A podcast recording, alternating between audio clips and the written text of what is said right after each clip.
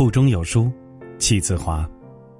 各位早安，我是有书电台主播小柯。不知道你们在谈恋爱的时候有没有做过这件事？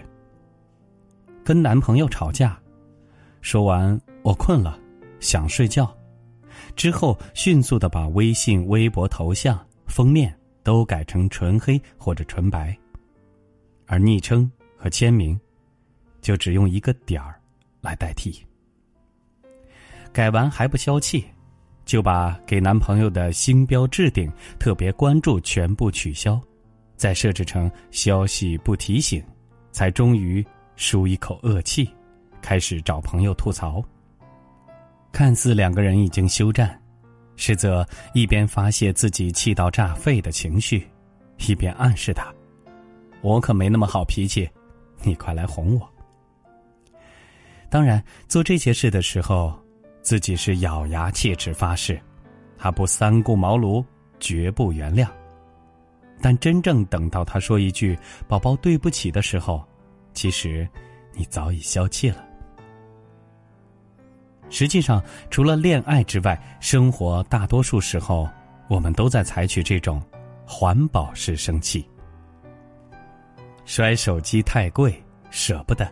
摔盘子、摔碗，收拾又很麻烦；骂了人，冷静之后还要去道歉。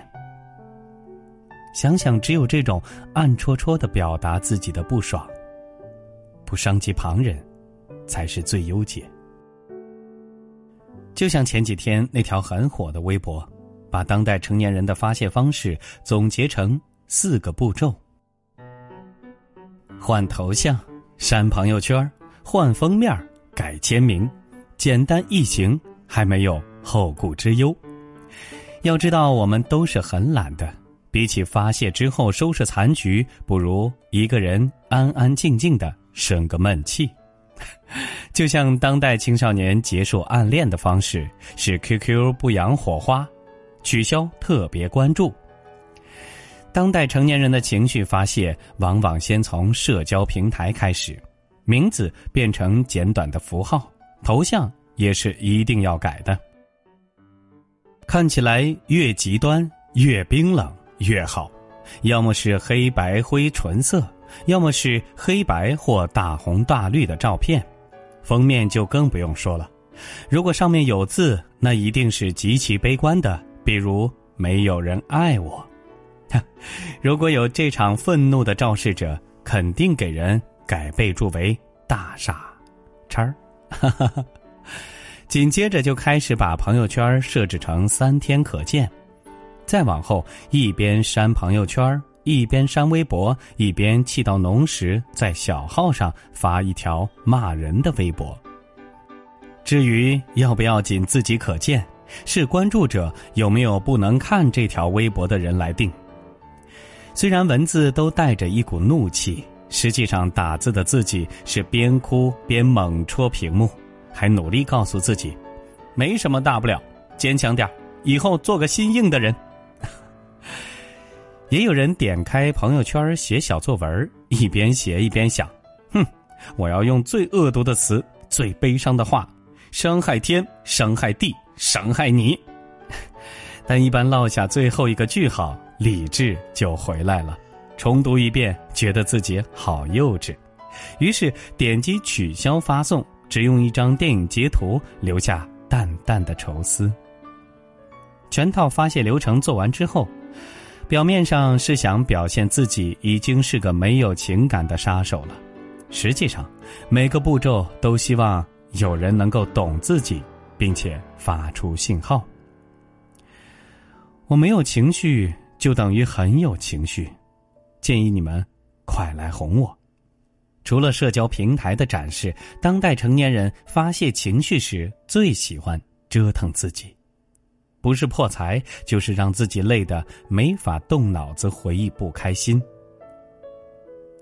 打开音乐软件，在浴室里尖叫海豚音，出去戴上耳机，漫无目的的暴走到腿软，打扫卫生，把整个屋子打扫干净。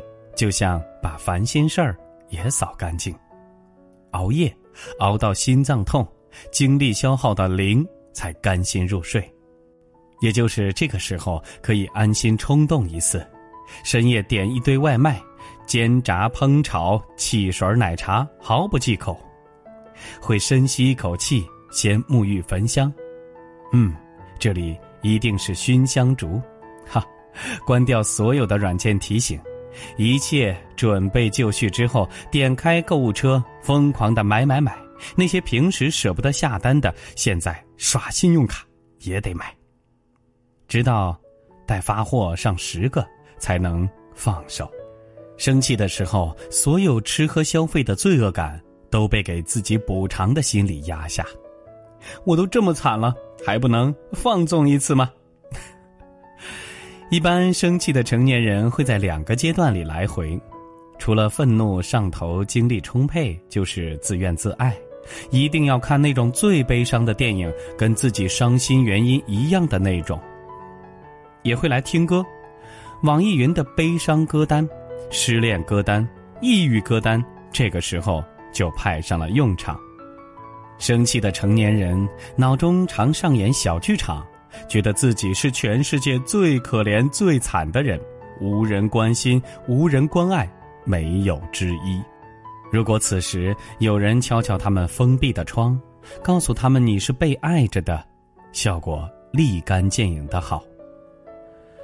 我有个朋友，每次和他妈妈一吵架，就去看亲情电影，什么催泪就看什么，边看边嚎啕大哭。发泄完，他妈妈敲门问他：“出来吃饭吗？给你做了你最喜欢的糖醋排骨。”两个人就又和好如初了，就像发泄方式大致相同一样。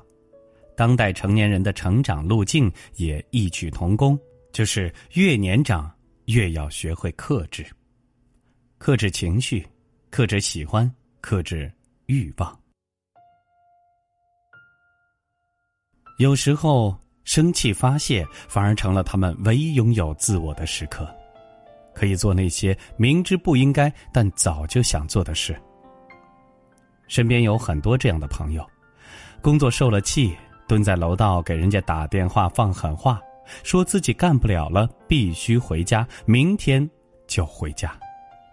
虽然并不会辞职，但听见父母安慰说回来爸妈养得起你，激烈情绪也渐渐的抚平。你是安心的，知道自己的放肆有人兜底，知道自己也可以在不能孩子气的年纪主动要求享受孩子的特权。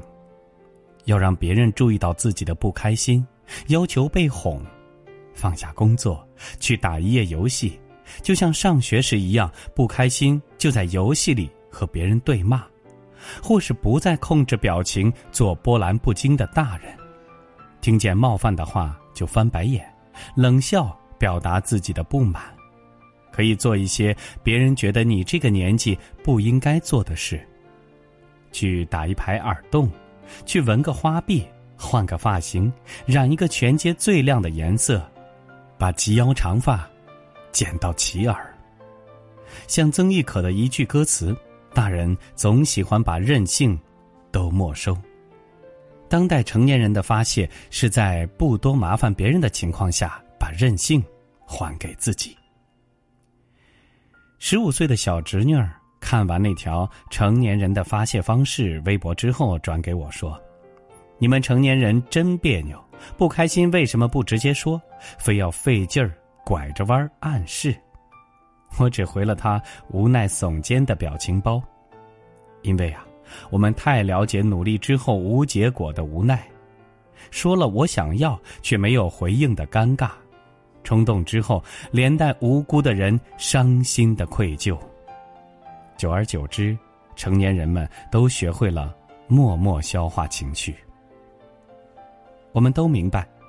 比起撕开伤口呼朋引伴获取同情，那些察觉到我们释放出的微弱信号，主动伸手拉一把的人所给的安慰，才是真的有效又珍贵。